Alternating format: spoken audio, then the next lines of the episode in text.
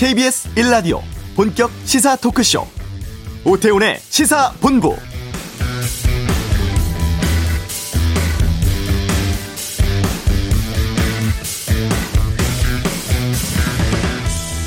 국민의힘 대선 예비 후보인 윤석열 전 검찰총장의 고발 사주 의혹이 뉴스버스라는 인터넷 매체 보도에 의해서 불거졌습니다.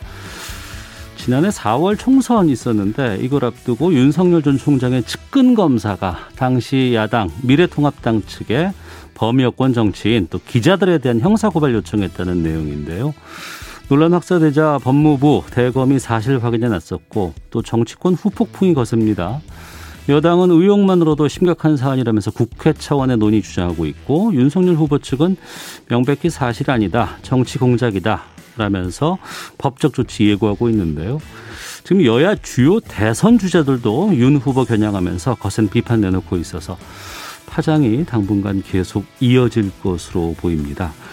오태훈의 시사본부 잠시 후 이슈에서 국민의힘 원희룡 후보와 함께 최근 정치권 이슈와 또 경선 준비 상황에 대해서 말씀 나누는 시간 갖도록 하겠습니다.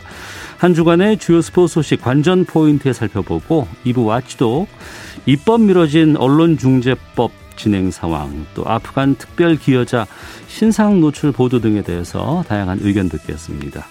시사본부 금요 초대석 최근 방송 협찬 광고 시장의 이면을 특별 취재한 뉴스타파 김강민 기자와 함께하겠습니다.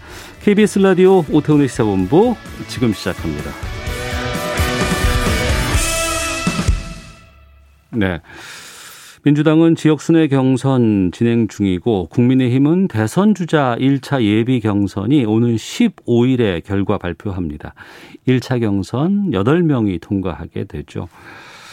원고를 보니까 이렇게 적혀 있습니다. 지사직 사퇴에 이어서 부동산, 재산 내역을 자발적으로 공개하는 등 신뢰를 바탕으로 꿈꾸는 세상의 퍼즐을 맞추기 위해 동분서주하고 있는 저평가 우량주로 평가받고 있다. 국민의힘 원희룡 전 제주지사와 함께 말씀 나누겠습니다. 어서 오십시오. 네, 안녕하세요. 예. 이 소개 멘트 어떠셨어요? 아, 감사합니다. 그 저평가 우량주는 맞습니까? 현재는 그렇죠. 아. 앞으로 올라가야죠. 아, 하나씩 좀 여쭤보도록 하겠습니다. 제가 앞서서 미리 좀 잠깐 뵙고서 어유 많이 젊어지셨어요라고 말씀을 좀 드렸었는데 좀 많이 젊어지신 것 같아요. 변화가 많이 좀 느껴집니다. 작년에 네. 안검하수 예, 그 시술을 했어요. 예, 예. 그래서 야, 한국의 의술의 승리다. 어. 예. 제가 완전히 그 모델 케이스가 돼버렸네요. 예. 아무래도 대선 후보 또 이런 것들 하게 되면 이제 이미지 메이킹 같은 것들도 상당히 중요할 것 같고. 네. 지금 보니까 다양한 캐릭터를 보여주고 계세요. 뭐 원희봉 기자, 또 아이돌 연습생 희디, 또 희룡 부동산 사장 이런 건 어떤 겁니까? 어, 요즘 일반 국민들이 유튜브나 네. 영상 시대로 갔잖아요. 예, 예. 그래서 국민들에게 더 다가가고 어. 소통하기 어. 위해서 여러 가지 방법들을 시도를 하는데 네. 저희 캠프에는 20대 젊은 친구들이 많아요. 아, 캠프 자체에 많이 들어오셨어요? 예, 저희는 20대가 주축입니다. 아, 그래요? 그래서 어. 거기서 제안하는 것들을 네. 어, 가급적이면은 그대로 채택해서 많이 음. 하고 있는데요. 그 중에서 가장 그래도 최근에 반응이 있었던 것은 희룡 네. 부동산. 아. 그러니까 한국 최초의 정책 웹 드라마 어. 6분짜리. 네네. 그래서 제가 배우로 출연해서 어. 지금 내 집 마련 정책에 대해서 어, 하나의 그 드라마 상황을 설정해 놓고 예. 이제 설명을 하는 거죠. 젊은 친구들이 아, 이런 거 해보십시오라고 주장할 수는 있겠지만 또 직접 내가 이거 할게라고 얘기하는 게 쉽지 않을 수도 있는데. 음. 보통은 젊은 친구들을 장식품 내지는 동원 대상으로 쓰는 경우가 많은데요. 네. 저는 36살 때부터 음. 정치를 해왔었고 네. 과거에 예를 들어서 노무현 후보와 이해창 후보가 어떻게 국민들과의 소통에서 성공하고 실패하는지를 이제 본 입장에서는 네. 저는 거기에 대해서는 좀 열려 있는 입장이고 음. 적극적이에요. 네. 그래서 저희 캠프의 젊은 어, 팀들이 제안하는 거는 따로 결제를 받지 않도록. 어. 예. 그래서 뭔가 좀 해보자. 네, 네 설사 조금 실패하는 한이 있더라도 네. 그러다 보니까 다양한 시도들이 있는 것 같습니다. 알겠습니다.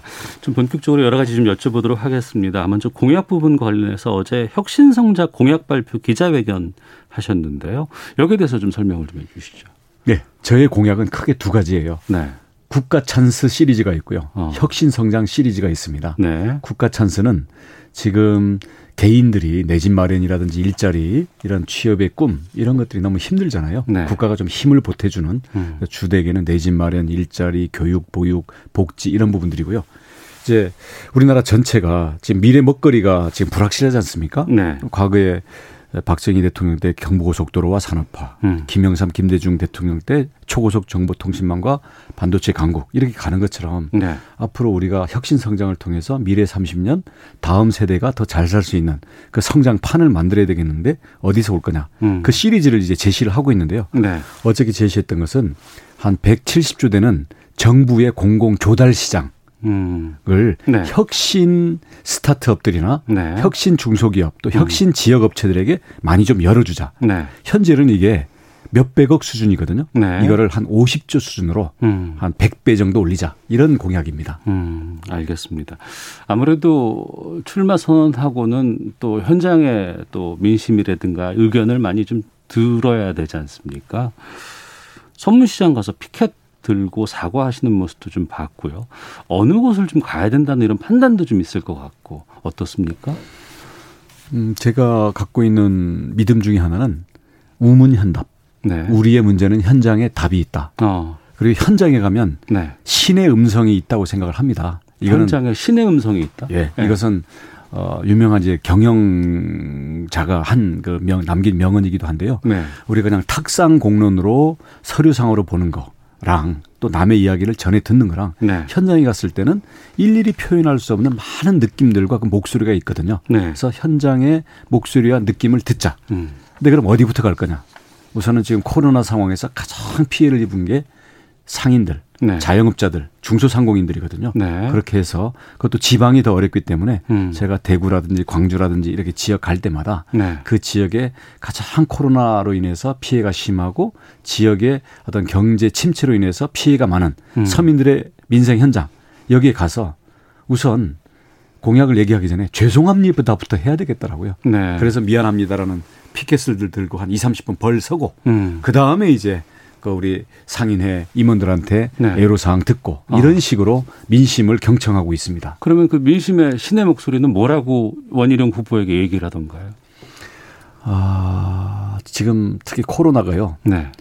어, 지금 국민들의 거리두기와 영업 제한을 가지고 겨우겨우 뭐 확진자 숫자를 숫자를 맞추고 있잖아요. 네. 더 이상 이렇게 하면 안 된대요. 음. 어떻게 해야 되냐면 마스크라든지 개인 방역은 철저히 하고 하되. 그다음 확 확진자를 빨리 거기에 접촉한 사람들을 추적하는 이 시스템을 현재 시차가 3일이 걸려요. 네. 쫓아가 봐야 어. 3일 동안 이미 다 번지고 번지고는 뒤쫓아가는데 뒤쫓아가는 게 이걸 동시에 추적을 해야 되고 네. 요거를 강화하고 나머지는 2인 제한이라든지 6시 영업 제한이라든지 이런 건 풀어야 된다. 음. 왜냐하면 국민들의 이 도탄이 네. 이미 하늘을 찔러서 하늘에 이미 다 닿았습니다. 음. 그래서 현장에 가보니까 어떤 목소리를 자영업자들이 하시냐면요. 영업시간 총량제라도 해달라. 네. 예, 예. 저녁 6시부터 시작하는 업종에다가 6시 이후 금지해버리니까. 아, 업종에 따라서는 차라리 오후에 늦게 열고. 아예 하지 말라는 거 아니겠습니까? 예, 예. 그러니까 그리고 2인 제한, 4인 제한도 꼭 이걸 획일적으로 하다 보니까 네네. 네. 여기에 대해서 보상도 안 해주고 음. 무슨 코로나가 눈이 달려가지고 두 사람이면은 어, 피해가고 네 사람이면 거기에 파고드는 거 아니잖아요. 예. 이런 점에서 그 형식적인 확진자 숫자를 맞추기 위한 그 실적 행정이 음. 우리 국민들을 생존을 무너뜨리고 있다. 이제 그래서 제가 돌아오고 나서는 with 코로나로 가자. 근데 이게 네. 방역을 포기하자는 얘기가 아니라 예. 개인 방역과 확진자 추적은 더 철저히 하되 음. 획일적인 영업 제한 일상생활의 제한 이 부분은 이렇게 못 간다. 이런 네. 목소리를 내고 있습니다. 알겠습니다. 경선 상황 좀 여쭤보겠습니다. 어, 지난 그 4월 재보궐선거 승리 이후에 또 이준석 대표 당선이라든가 국민의힘 분위기가 상당히 좋았었어요. 근데 경선버스 출발하는 직전부터 좀 무언가 내홍이라든가 잡음 같은 것들이 좀 계속 생기고 나고 지금 시점에서 보서는 역선택 이걸 어떻게 할 거냐 경선 룰 정하는 것 여기에 대해서 지금 후보들 간에 아주 논쟁이 치열하거든요. 먼저 역선택 관련해서 원 후보께서는 어떤 입장이십니까? 제 입장은 어 결론은 어떻게 내려도 좋다. 네. 대신 절차에 있어서 네. 전문가들의 의견 어. 그리고 요즘 여론조사의 문제점과 어떤 장단점 이런 거에 대한 정확한 데이터 네. 이런 걸 놓고 심도 있는 토론을 하고 네. 그걸 가지고 각 후보들과 어, 협의를 좀 해달라. 음. 근데 유불리가 갈리면 결국 만장일치는 안 될 거예요. 그렇겠죠. 지금도 당장 그렇죠. 예. 근데 그래서 충분히 협의한 다음에 선관위가 정권 교체를 위해서 무엇이 가장 바람직한 방법이고 부작용이 적은지에 대해서 판단을 하면 네. 나는 거기에 힘을 실어드리겠다. 설사 네. 나한테 불리하더라도 어. 그게 저희 입장입니다. 예, 따르겠다고는 하십니다만 지금 다른 후보들은 여기에 따르지 않을 것 같은 분위기도 좀 꽤 있는데 그런 경우 어떻게 될까요? 후보도 워낙 많고 지금. 유불리가 갈리더라도 저는 따라야 된다고 생각합니다. 물론 예. 차선의 방법을 찾기 위해서 최선의 노력을 다 해야 되겠지만 네. 그 유불리를 어 위해서 서로 어, 동의하지, 동의할 수 없는 음. 그런 일방적인 주장을 가지고 네. 강요를 할 수는 없는 거라고 생각합니다. 아. 그럼 선관위를 넘어서서 어떤 외부의 자문기구라든가 아니면 뭐 이런 전문가들과의 의견도 소통이 좀 필요하다고 보시는 거예요? 선관위 내에서 전문가들의 내에서? 그 어. 협의를 하면 되죠. 네. 예. 선관위가 우리 당헌상의 전권을 가진 기구입니다. 음. 네. 좀 일찍부터 출마 선언하시고 사퇴 지사직 내려놓고 지금 뛰고 계시는데 지금 지지율 상황은 어떻게 보십니까?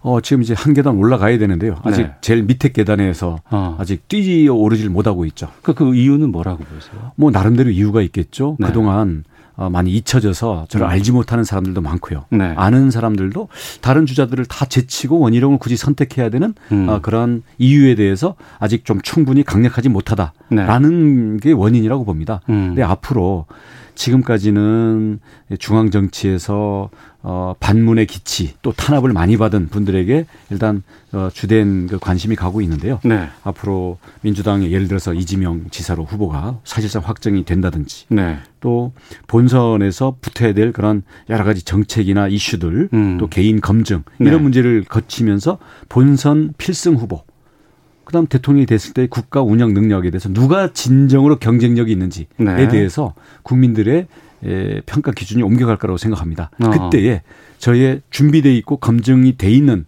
본선 필승이자 국가 운영을 가장 잘할 수 있는 후보로서 네. 저의 가치를 음. 저는 증명해야 되고요. 네. 국민들은 발견해 주시기를 바랍니다. 지금 그 후보 등록하신 분들이 총 15분이잖아요. 네. 그리고 이제 윤석열 후보라든가 최재형 후보 같은 경우에는 이제 어 정치권 밖에 있다가 이제 들어오신 분이고 최근의 상황 본다 그러면은 그렇게 정치권 밖에 있던 분들에 대한 기대가 상당히 좀 범야권 지지자한테 높았다고 저는 봅니다. 그런 상황에서 시간이 지나면서 이제 하나씩 하나씩 이제 뭔가 실체가 하나씩 하나씩 좀 드러나는 상황인데 최근의 지지 상황을 본다 그러면 홍준표 후보가 상당히 좀 앞, 지금 어, 뛰어오르는 그런 모양새가 있습니다. 이건 어떻게 평가하시는지도 궁금하네요. 뭐 지지율이야 네. 뭐 계속 들쑥날쑥 할 수 있는 거고요. 네. 결국은 최종적으로 네. 그 범야권을 지지를 다 흡수해낼 수 있으면서 음. 상대방에, 상대방에 대해서도 필승할 수 있는 그 지지율이 중요한 것이지 현재의 상 야권 후보 내에서의 상대적인 지지율이라는 것은 네. 그건 두 번째의 의미라고 생각을 합니다. 음. 무슨 얘기냐면요. 네. 어, 정권 교체의 열망이 워낙 강하고 지금 문재인 정부에 대해서 워낙 그 우리 야권 지지층들은 격앙이 돼 있어요. 네. 이제 그렇다 보니까 아, 하나하나 이슈에 반영을 하면서 어떤 때는 윤석열 총장한테 압도적인 지지가 가 있다가 어. 여기가 빠지니까 어 그럼 대안이 누구야? 네. 그러면 어, 홍인가? 뭐 이렇게 이런 식으로 이제 쭉 현재로는 뭐랄까 탐색하는 과정이라고 봅니다. 탐색하는 네. 과정. 최종적으로는 두 달 뒤에 예. 모든 것을 다 경쟁을 거치고 토론과 검증을 거친 상태에서 음. 누구를 내세웠을 때 상대적으로 가장 본선 승리 가능성이 높아지는가 네. 그런 부분에 대해서는 현재 아무튼 국민들에게 본선 필승 후보로서의 경쟁력을 호소할 수 있는 그러한 준비와 그런 검증이 돼 있는 후보라고 한다면 저는 기회가 크고 작은 기회가 3, 4번씩은 올 거라고 생각합니다. 아, 지금부터도 3, 4번 정도의 변화는 있을 것이다.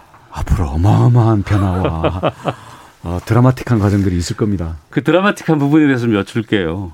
어제 기사가 앞서서 제가 오프닝에서도 썼습니다만 윤석열 후보에 대한 보도가 나왔습니다. 지난해 사회로 총선 앞둔 시점에서 정치인들 그리고 기자들을 대상으로 어, 고발을 사주했다 이런 보도가 나왔는데 또 법조인 출신이시니까 이건 어떻게 평가하고 계십니까? 그러니까 그건 의혹 자체로 아주 중대한 사안이라고 봅니다. 의혹만으로도 중대한 사안일 네. 수 있다. 그런 만큼 네. 신속하게 네. 그리고 정확하게 어. 진실이 빨리 규명돼야 되리라고 봅니다. 예, 예. 이것을 가지고 진실이 규명되지 않은 채로 어. 뭐 이걸 정치 공작이다 또는 서로 이용하는 공방으로 가는 것은 우리 올바른 후보 선택을 위해서도 바람직하지 않기 때문에 예. 최대한 빨리 어. 그리고 진실은 누군가는 알고 있고 그에 대한 어떤 이 근거들이 있을 거 아니겠습니까? 예. 이것들을 최대한 신속하게 국민들이 판단할 수 있게 밝혀져야 된다고 생각합니다. 어. 여당 쪽에서는 국회 차원의 진상조사가 반드시 필요하다라는 입장인 것 같고 윤석열 전 총장 측 후보 측은 전혀 모르는 사실이다 사실이 아닌 것 같다 이거는 뭐 어, 법적으로 대응할 것이고 이거는 정말 음해다 이런 식으로 입장을 내고 있거든요. 근데 이제 보도가 좀 상당히 구체적이고 내용이 좀 방대합니다. 어떻게 보세요? 어, 그렇기 때문에 현재 근거와 네. 그게 에, 바탕한 음. 그 진실 여기에 네. 대해서는 국민들이 충분히 판단할 수 있을 거라고 보여지기 때문에 네, 네. 빠른 시간 내에 어. 예, 진실이 밝혀져야 된다고 봅니다. 예. 지금 그 국민의힘 후보 쪽에서도 상당히 여기에 대한 입장들이 좀 나오고 있거든요. 게다가 지금 김웅 의원 같은 경우도 좀 연루가 돼 있는 상황이고 그래서 이게 당 차원으로서도 좀 파장이 좀 크지 않을까 싶기도 한데. 그건 당에서는 뭐 당의 입장을 정해서 할 거고요. 예. 제가 드릴 수 있는 말씀은 예. 워낙 중대한 어. 어 사안인 만큼 네. 신속하게 그리고 정확하게 예. 진실이 규명돼야 된다. 그럼 경제상그 그 위에서 뭐 예. 입장을 얘기하더라도 얘기하자. 어. 윤석열 후보 측에서의 입장은 지금 뭐 이게 뭐 하는 거냐 뭐 이런 식의 뭐 강력한 부인만 나오고 있거든요. 근데 가장 핵심이기 때문에 여기에 대한 입장들이 좀 구체적으로 나와야 된다고 보는 분들도 꽤 계실 것 같습니다. 어떻게 해야 한다고 보세요, 그러면?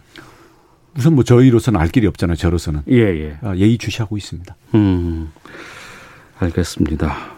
되도록이면 좀 말을 아끼시네요. 아니, 이건 진실 워낙 중요한 일이기 때문에 네네. 네. 진실에 입각해서 얘기해야 되지 음. 추측이라든지 네. 아니면 어떤 그 방향으로 유도하기 위한 그런 어, 발언은 어. 어, 저는 스스로는 자제를 할 겁니다. 알겠습니다. 자, 그리고 이 일 있기 전에는 지금 윤희숙 의원 부친 부동산 투기 의혹과 관련해서 지금 의원직 사퇴 선언을 한 상황이고 지금 뭐 방도 뺐다는 뭐 얘기도 좀 들리고 있습니다. 여기에 대해서는 어떻게 보고 계신지도 좀 여쭙겠습니다. 어, 윤희숙 의원의 결기가 참 대단하다. 라고 네. 생각을 하고요. 어. 그래서 저도 거기에 응답을 해야 되겠다고 생각해서 예, 예. 저의 부동산, 뭐 금융, 뭐 모든 그 재산 내역에 예. 대해서 저 직계 가 이제 부모님 어. 그리고 저희 아이들까지 포함해서 저는 모두 다 공개를 이미 했습니다. 예. 예. 어. 앞으로 다른 후보들도 네. 결국 공개하고 검증을 네. 받을 수밖에 없으리라고 봅니다. 음. 그러니까 나는 다 공개를 했고 다른 후보들도 함께 하자라는 입장이신데. 그렇습니다. 어, 그 후보 님 그 캠프 대변인이 논평을 통해서 이재명 지사를 향해서 이 얘기가 나왔어요. 재산 형성 과정을 공개하라 이렇게 요구를 했는데 이재명 지사를 이렇게 찍어서 공개하라고 요구한 특별한 이유가 있을까 궁금하기도 하거든요. 음, 이재명 지사가 그 우선 그 변호사 수임료 과정도 문제가 되고요. 네. 이미 공개돼 있는 부분에서도 해명이 음. 그 부족한 부분들이 있다고 저희 캠프에서는 아마 분석을 한 것 같습니다. 네. 네. 어, 알겠습니다. 그리고 경찰의 서울시청 압수수색과 관련해서도 주장을 지금 내셨습니다. 네. 오세훈 시장과는 좀 많은 막역한 사이시라는 얘기도 좀 들었었는데. 예, 20년 제가 한나라당 입당 동기죠. 어. 입사 동기. 예. 이거 미래엔드를 같이 했던 어 입장이기 때문에. 네네. 어 그게 무슨 그 뭐 어, 무슨 사업을 알았냐 몰랐냐 하는 음. 그 음. 내용을 밝히기 위한 거라고 보도가 난 걸 보고 네. 어 그거야 음. 객관적인 기사만 보아도 판단할 수 있는 이런 건데 무슨 가서 지금 당선되지 얼마 되지도 않는 그 시장을 어, 과거에 무슨 사건에 대한 그 발언 진위를 한다고 해서 다 뒤집는 게 과연 맞는 건가 네. 과잉된 게 아닌가라는 음. 입장에서 저희는 아무튼 견제 이 목소리를 낸 거죠. 네. 네. 그러면 이 과잉이라는 입장 같은 경우에는 뭐 경찰이 뭐 자체적으로 아니면은 지금 대선 앞둔 상황에서 여러 가지 이런 정치적인 공방 이런 것들이 좀 뭔가 움직임이 있다라고 좀 판단하시는 건가요? 저희는 혹시 그러면 안 된다라는 차원에서 어. 저희는 견제의 목소리를 내는 거고요. 예, 예. 정확한 진실과 그 사안의 내면에 대해서는 뭐 저희가 그걸 접근할 방법은 없지 않습니까? 예, 예. 그러니까 혹시 저희가 어. 상식적으로 볼 때는 과잉되게 보이기 때문에 거기에 음. 대해서 저희의 입장을 낸 거라고 보시면 되겠습니다. 네. 9월 15일에 이제 8명 컷오프가 되고 그 이후에 이제 2차 경선 같은 경우에는 이제 4명으로 압축이 됩니다. 이제 앞서서 시간이 가면 갈수록 원희룡의 진가는 보여줄 것이고 밝혀질 것이다라고 얘기를 하셨는데 청취자분들께 내가 왜 어, 원희룡이 대통령이 돼야 하는지 입장 좀 말씀해 주시죠. 네, 저는 우리 대한민국의 미래 30년 먹거리 네. 산업을 어떻게 만들지 그리고 현재 개개인들의 내 집 마련과 일자리의 꿈이 이뤄가는 데서 국가가 어떤 역할을 해야 될지에 대해서 음. 어, 이 정치인으로서 그리고 제주도지사로서 행정 경험을 거치면서 늘 현장 속에서 고민을 해온 사람입니다. 네. 그러니까 그런 면에서의 저의 국가 비전과 음. 그걸 해낼 수 있는 어, 방법에 대해서 네. 저는 준비가 돼 있고요. 이것을 경선 과정을 통해서 국민들과 소통하고 음. 증명해 보이겠습니다. 네. 또 한편으로는 엄격한 도덕성 기준을 가지고 관리를 해왔기 때문에 음. 또 어, 누구와 어떤 이슈를 가지고 검증 공방을 하더라도 걱정하실 필요가 없다. 네. 바로 이러한 경쟁력 때문에 어. 지난 다섯 번 민주당과 싸워서 민주당의 모두 과반수 이상의 득표율로 당선이 됐던 전적이 말해주는데요. 네. 본선 필승 음. 그리고 국가 운영의 경쟁력에 있어서 준비되고 검증된 후보 네. 원희룡의 가치를 음. 여러분들께서 한번 깊이 들여다봐 주시기를 바라겠습니다. 알겠습니다. 여기까지 말씀 듣도록 하겠습니다. 자, 국민의힘 대선 예비 후보 원희룡 전 제주지사와 함께 말씀 나눴습니다. 오늘 말씀 고맙습니다. 고맙습니다. 예. 자, 이어서 이제 교통 상황 살펴보고 들어오겠습니다. 교통정보센터의 이현 리포터입니다. 네, 점심시간이지만 교통량이 많은 편인데요. 곳곳에서 작업도 많이 하고 있습니다. 중부 내륙고속도로 창원 쪽으로 장현터널 부근에서 작업을 하고 있고요. 괴산부터 밀리고 있습니다. 영동고속도로 강릉 쪽인데요. 용인에서 양지 터널 쪽으로 차가 많고 면원 부근은 작업으로 속도가 떨어집니다. 인천 방향 안산에서 서안산 쪽의 정체도 작업 때문입니다. 제2경인고속도로 성남 쪽으로는 오늘 두 군데에서 작업 여파를 받는데요. 인천 시점부터 문화까지 답답하고요. 남동 일대로도 어렵습니다. 서울시내 내부순환도로 성산 쪽입니다. 기름 램프 부근에서 작업 중이라 월곡 램프부터 영향을 크게 받고 있고 북부간선도로는 양방향으로 많이 밀리고 있는데요. 도심 쪽으로는 묵동부터 속도가 떨어지기 시작합니다. KBS 교통정보센터였습니다.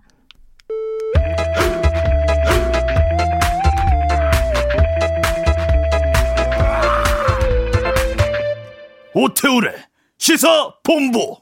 네, 오늘이 방송의 날이고 이번 주가 시청자 주간입니다. KBS가 일라디오에 바라는 청취자 여러분들의 의견 지금 아침부터 받고 있는데요. 뭐, 이 방송, 뭐, 일라디오가 해주십시오. 뭐, 이런 문자 보내주시면 좋겠습니다.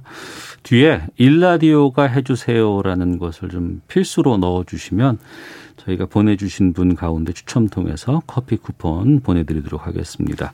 단문 50원, 장문 100원 드는 샵 9730으로 문자로 보내주시면 저희가 보내드립니다. 자, 한 주간의 스포츠 소식 정리하는 관전 포인트 최동호 스포츠 평론가 나오셨습니다. 어서 오세요. 예, 안녕하세요. 예. 어제 월드컵 최종 예선전 얘기부터 좀 해야 될 것 같습니다. 예. 어, 밤에 좀 지켜봤어요. 예. 예. 우선은 관중은 없었고. 예, 무관중이었죠. 예. 최초였습니다. A 매치가 국내에서 무관중으로 열린 거는요. 예. 근데 우리 홈 경기였잖아요. 예.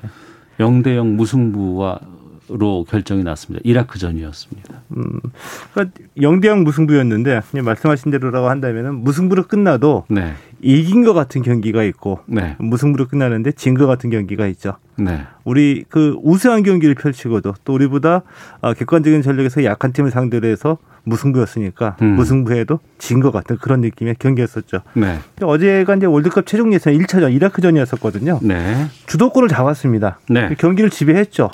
단 하나 골이 없었던 겁니다. 그러니까 이제 더욱 답답하게 보이는 건데. 네. 자, 우선 우리 선수들 그 출전만 보면은 이 황의조 선수 최전방에 내세웠고요. 이 손흥민, 이재성, 송민규 선수 이선 공격에 배치를 했습니다. 그리고 네. 어, 송준호, 황인범 선수 미드필드에 넣었거든요. 네. 그때 한마디로 이 중앙 이 이라크의 그 밀집 수비 뚫지 못했다고 볼 수 있고요. 측면 공격으로 풀어갔는데 어, 그렇게 날카롭지 못했죠. 재미가 없었어요. 저는 보면서. 예. 예. 그리고 아주, 예. 그 우세한 경기 펼치고 볼 점유율은 높았다고는 하는데 예. 계속 뭐 중원에서 볼만 계속 많이 돌리는 듯한 모습들이 너무나 반복되게 보였고. 그렇죠. 게다가 또 슛도 그렇게 많이 없었거든요. 특히 후반은 좀 열다섯 개였었는데 예. 후반은 더욱 더 잘안 예. 보였고. 아니 지금 대표팀에 단순히 그냥 뭐 국내 선수들로 좀 구성된 것도 아니고 뭐 예. 황의조, 손흥민, 황희찬 유럽 선수들 다 와서 뛰었는데 너무 좀 무기력하지 않았나 싶은데. 어 무기력했죠. 어 그래서 그 무기력했다라는 거를 단 하나로 이제 지략해서 모든 분들이 말씀하시는 공통점을 뽑으면 네. 왜 골을 못 넣냐? 네네. 네. 뭐 4대 4도 아니고 3대 3도 아니고 한 음. 골도 못 넣었다는 얘기거든요. 네. 그러니까 어제 경기에서 이라크, 그러니까 어제 경기 그 아드보카트 감독, 이라크의 아드보카트 감독은 대단히 만족스러운 경기라고 얘기를 했어요. 그렇죠. 이라크에서는 원정 경기, 어웨이 예. 경기에서 0대 0이면은 성공한 거죠. 예, 이 성공한 건데 요 얘기를 풀어가면은 그러니까 이 아드보카트 감독도 마찬가지고요. 이라크의 그 속마음은 이기면 좋고 비교도 대성공이다. 네. 이런 마음이었었거든요. 음. 이 게 이제 그라운드에서 펼쳐진 거는 어, 수비 중심의 역습으로 이제 골을 노리고 네. 밀집 수비를 펼친 건데 우리가 이 밀집 수비를 전혀 뚫어내지 못한 거였었죠. 음. 그러니까 이 손흥민 선수 어, 우리가 얘기하는 그 담당, 전담 수비 한 명이 늘 붙어 다녔었거든요. 네. 공을 잡으면 이제 두세 명이 둘러쌌고요. 이거는 황희주 선수도 마찬가지였는데 음. 우리 팀에서 골을 넣을 이 기회와 가능성이 가장 높은 두 선수. 네. 황희조 선수는 우선 어 황희조 선수에게 골 그 볼조차 제대로 투입이 되지 안, 안 됐고 손흥민 선수는 완전히 잡혔죠. 음. 그러니까 우리가 풀어낼 수 있는 그 공격 옵션이 측면밖에 없었었는데 네. 아드보카트 감독은 한국의 측면 공격을 너무 잘 알고 여기에 대해서 준비를 해 놨습니다. 음. 근데 충분히 준비하고 있는 이 수비 라인으로 우리는 계속 측면에 올라가서 날카롭지 못한 크로스를 올리다 보니 아주 날카로운 공격 기회를 제대로 만들어내지 못한 거죠. 예. 최 평론가와 저희가 지난주에 아드보카트 감독에 대해서 얘기를 했었잖아요. 예. 그리고 우리 축구를 잘 아는 감독이다. 두 번째로는 이라크가 밀집 수비로 대응할 것이다. 예. 그리고 후반전에 좀 우리가 무승부로 가거나 저쪽이 이긴다고 한다 그러면 침대 축구로 갈 거다. 다 예상했던 부분이거든요. 예. 그럼 이 예상을 알고 있으면 이 예상을 돌파할 수 있는 기술이나 공격이라든가 어떤 뭔가 전략 같은 것들이 있어야 되는데 그게 안 보였다는 게 답답한 거죠. 이제 그게 그게 이제 본질적으로 이제 그 얘기를 해야지 되거든요. 예. 를 들어서 밀집 수비를 뚫지 못해서 우리가 무승부에 그쳤다. 예. 조금 더 근본적인 얘기가 그럼 왜 밀집 수비가 예상이 됐는데 충분한 준비가 없었느냐 이, 이 얘기가 이제 좀 더 이제 근본적인 얘기가 되는 거죠. 네. 어 그래서 먼저 이제 결론부터 말씀드리면은 이 벤투 감독의 전술적으로 부족했다. 음. 그러니까 아드보카트 감독은 유효적절한 전술을 세운 거죠. 네. 근데 이게 충분히 예상, 예상이 됐었음에도 음. 손흥민, 황희조의 연계 플레이나 네. 측면 이외에 또 다른 공격 옵션을 우리가 준비한 게 없었다. 네. 이게 이제 드러나는 거죠. 어. 이렇게 때 이렇게 어, 이렇게 때문에 결론적으로 말씀을 드리면은 아드보카트 감독에 비해서 음. 이 벤트 감독이 전술적으로 패착을 했다라고 네. 볼 수 있겠고요. 어, 우리가 갖고 있는 자원, 그러니까 이 황의조, 뭐 손흥민, 이재성, 황인범 등등의 선수들이 어제 경기 정도의 경기력 을 갖고 있는 선수들이 아니거든요. 아니죠. 예, 더 좋은 플레이를 할 수 있는 선수들인데 어. 어 이거는 두 가지 측면. 해외에서 온 선수들이 베스트 컨디션이 아니었었다. 네. 그리고 아무리 좋은 재능을 갖고 있는 선수들이 있어도 축구는 여러 명이 하는 거기 때문에 조직력을 통해서 좀 더 시너지 효과, 이 개인의 그 장점을 살려줄 수 있는 전술이 어, 발휘가 돼야 되는데 이런 점에서 어제 경기는 굉장히 패착이었다라고 보는 거죠. 네, 우리가 지금 A조고요. 어, 이란, 이라크, 레바논, 시리아, 아랍에미리트 이렇게 예. 지금 한 조로 지금 편성이 되어 있는데 홈에서 3연전을 지금 해야 되는 거잖아요, 우리가. 어, 예, 맞습니다. 전부 다 우리는 A조에서 중동 팀하고 겨루게 돼 있죠. 예. 이 최종 예선전이 홈앤드 어웨이거든요. 근데 우리가 중동 원정 경기에 정말 약합니다. 그랬죠. 예. 예. 예. 때문에 어, 일단 홈 경기에서 이겨놓고 중동으로 가는 게 훨씬 더 유리하겠죠. 음. 근데 다행스럽게도 일정을 보니까 초반에 홈 3연전이 준비가 돼 있었어요. 네. 자, 그런데 어, 이홈 3연전 유리한 일정이었었는데 첫 번째 경기 1차전을 우리가 무승부에 그쳤기 때문에 네. 좀 실망스럽다라고 음. 볼 수가 있는 거이고요. 그리고 다음은 어디예요? 어, 7일에 열리는 레바논전이거든요. 네, 네. 레바논은 우리가 객관적인 전력에서 앞서는데 어, 어제 경기보다는 훨씬 더 좋아질 거라고 봅니다. 왜냐하면 이 선수들 개개인으로 보면은 이 황의조나 뭐 손흥민 선수나 해외파 선수들이 31일에 입국했거든요. 음. 그러니까 이틀 만에 경기를 치른 거예요. 네. 그러니까 베스트 컨디션이 아니었었죠. 어제 보기에도 음. 손흥민 선수의 가장 장점, 폭발적인 그 드리블, 폭발적인 스피드였었거든요. 네, 네. 스피드에도 전혀 이라크 선수들 압도하지 못했죠. 음. 감각도 좀 무대 보였고요. 7일까지는 오늘까지 포함해서 한 닷새 정도 이제 쉬고 훈련하고 나오는 거니까 이 선수들 개개인의 어떤 베스트 컨디션이 관리가 돼서 어제 경기보다는 훨씬 더 좋아질 거고 뭐 충분히 이길 수 있다라고 봅니다. 네. 뭐 어제 경기 결과는 이미 나온 거고 이제 앞으로 예. 남은 예. 경기에 대해서 최선 좀 다해주고 아, 멋진 골 장면 좀 기대를 하도록 하겠습니다. 자, 그리고 패럴림픽 막바지로 향하고 있습니다. 어, 9월 5일 일요일 날 폐막식 지금 계획되어 있는 상황인데. 예. 어, 우리 선수들 뭐 지금 잘 경기하는 모습들 저희도 중계로 좀 접하고는 있는데 어제부터는 태권도 경기가 시작됐다고 합니다. 근데 이번 이 패럴림픽에서 처음으로 정식 종목으로 채택됐어요. 예, 태권도가? 예, 그렇습니다. 어. 예, 태권도는 이번 도쿄 패럴림픽에서 처음 이제 정식 종목으로 어, 열리게 됐거든요. 네. 어제 이제 첫날 경기가 열렸고요. 음. 패럴림픽의 역사로만 보면은 어제 태권도 첫날 경기 첫 번째 경기에 나선 선수들은 나름대로 어, 의미가 있는 역할을 맡게 됐죠. 세계 최초니까요. 그렇죠. 예, 예. 최초로 이제 패럴림픽에도 태권도 경기를 하게 된 건데, 자, 그런데 공교롭게도 어제 이 태권도 첫날 첫 번째 경기에 나선 선수 중에 한 명이 극적으로 아프가니스탄을 탈출한 선수가 아. 경기에 나와서 더 화제가 됐죠. 패럴림픽 선수들 가고자 했었는데 출발 못했다는 얘기 있었는데. 예. 예. 그런데 이제 어제 경기 그 여자 49kg급 16강 대회 출발한 그 참, 어, 참가한 아프가니스탄의 이 자키아 쿠다다디 선수였었거든요. 말씀하신 대로 어, 이 선수가 그 지난 16일에 카불 공항에서 출발해서 17일에 일본에 도착할 예정이었는데 네. 공항에 도착했는데 이 탈레반이 고, 어, 이 아프가니스탄을 접수하게 되면서 카불을 접수하게 되면서 민간 비행편 전부 다 취소가 됐죠. 네. 공항에서 발이 묶이게 된 겁니다. 음. 외부와의 소통은 딱 하나.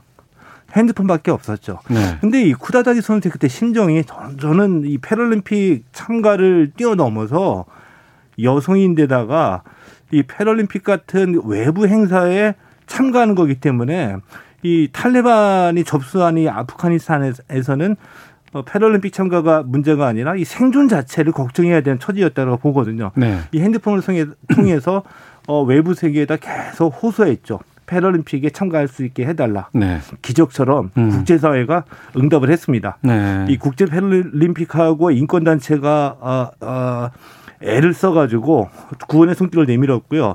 어, 일본에 도착할 수 있게 된 거죠. 음, 네, 그래서, 그래서 태권도에 출전할 수 있게 참가할 수 있게 됐습니다. 예. 한 명이 더 있다면서요. 육상 100m에 참가한 선수요? 예.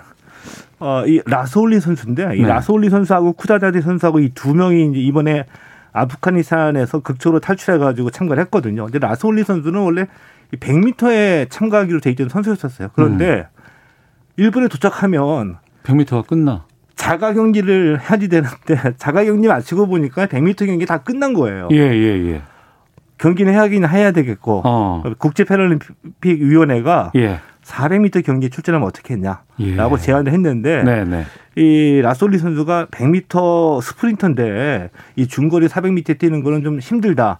대신 멀리 뛰기 참가하겠다. 음. 멀리 뛰기 난생 처음 갑작스럽게 참가하게 된 겁니다. 네. 13명이 참가해서 13위에 그쳤거든요. 음. 그런데 이 적어도 이 아프가니스탄에서 어, 참가한 이 두 선수는 패럴림픽 그 자체를 뛰어넘어서 어떤 인생의 전환점을 이루게 되는 네. 근데 그런 데 계기가 됐던 대회가 대회였지 않았나 이런 생각이 음. 들기도 하죠. 어, 예, 알겠습니다. 어, 참가하는 것만으로도 올림픽이라든가 패럴림픽의 의미가 상당히 좀 크기 때문에 예. 또 여러 가지 자국의 문제 딛고 참가한 이 선수들 박수를 좀 보내겠습니다. 자, 오늘 여기까지 하도록 하겠습니다. 관전 포인트 최동호 평론가와 함께했습니다. 고맙습니다. 네, 고맙습니다. 예, 잠시 후 2부 와치독 준비되어 있고요. 금요 초대석은 뉴스타파의 김강민 기자 만나겠습니다. 2부로 갑니다.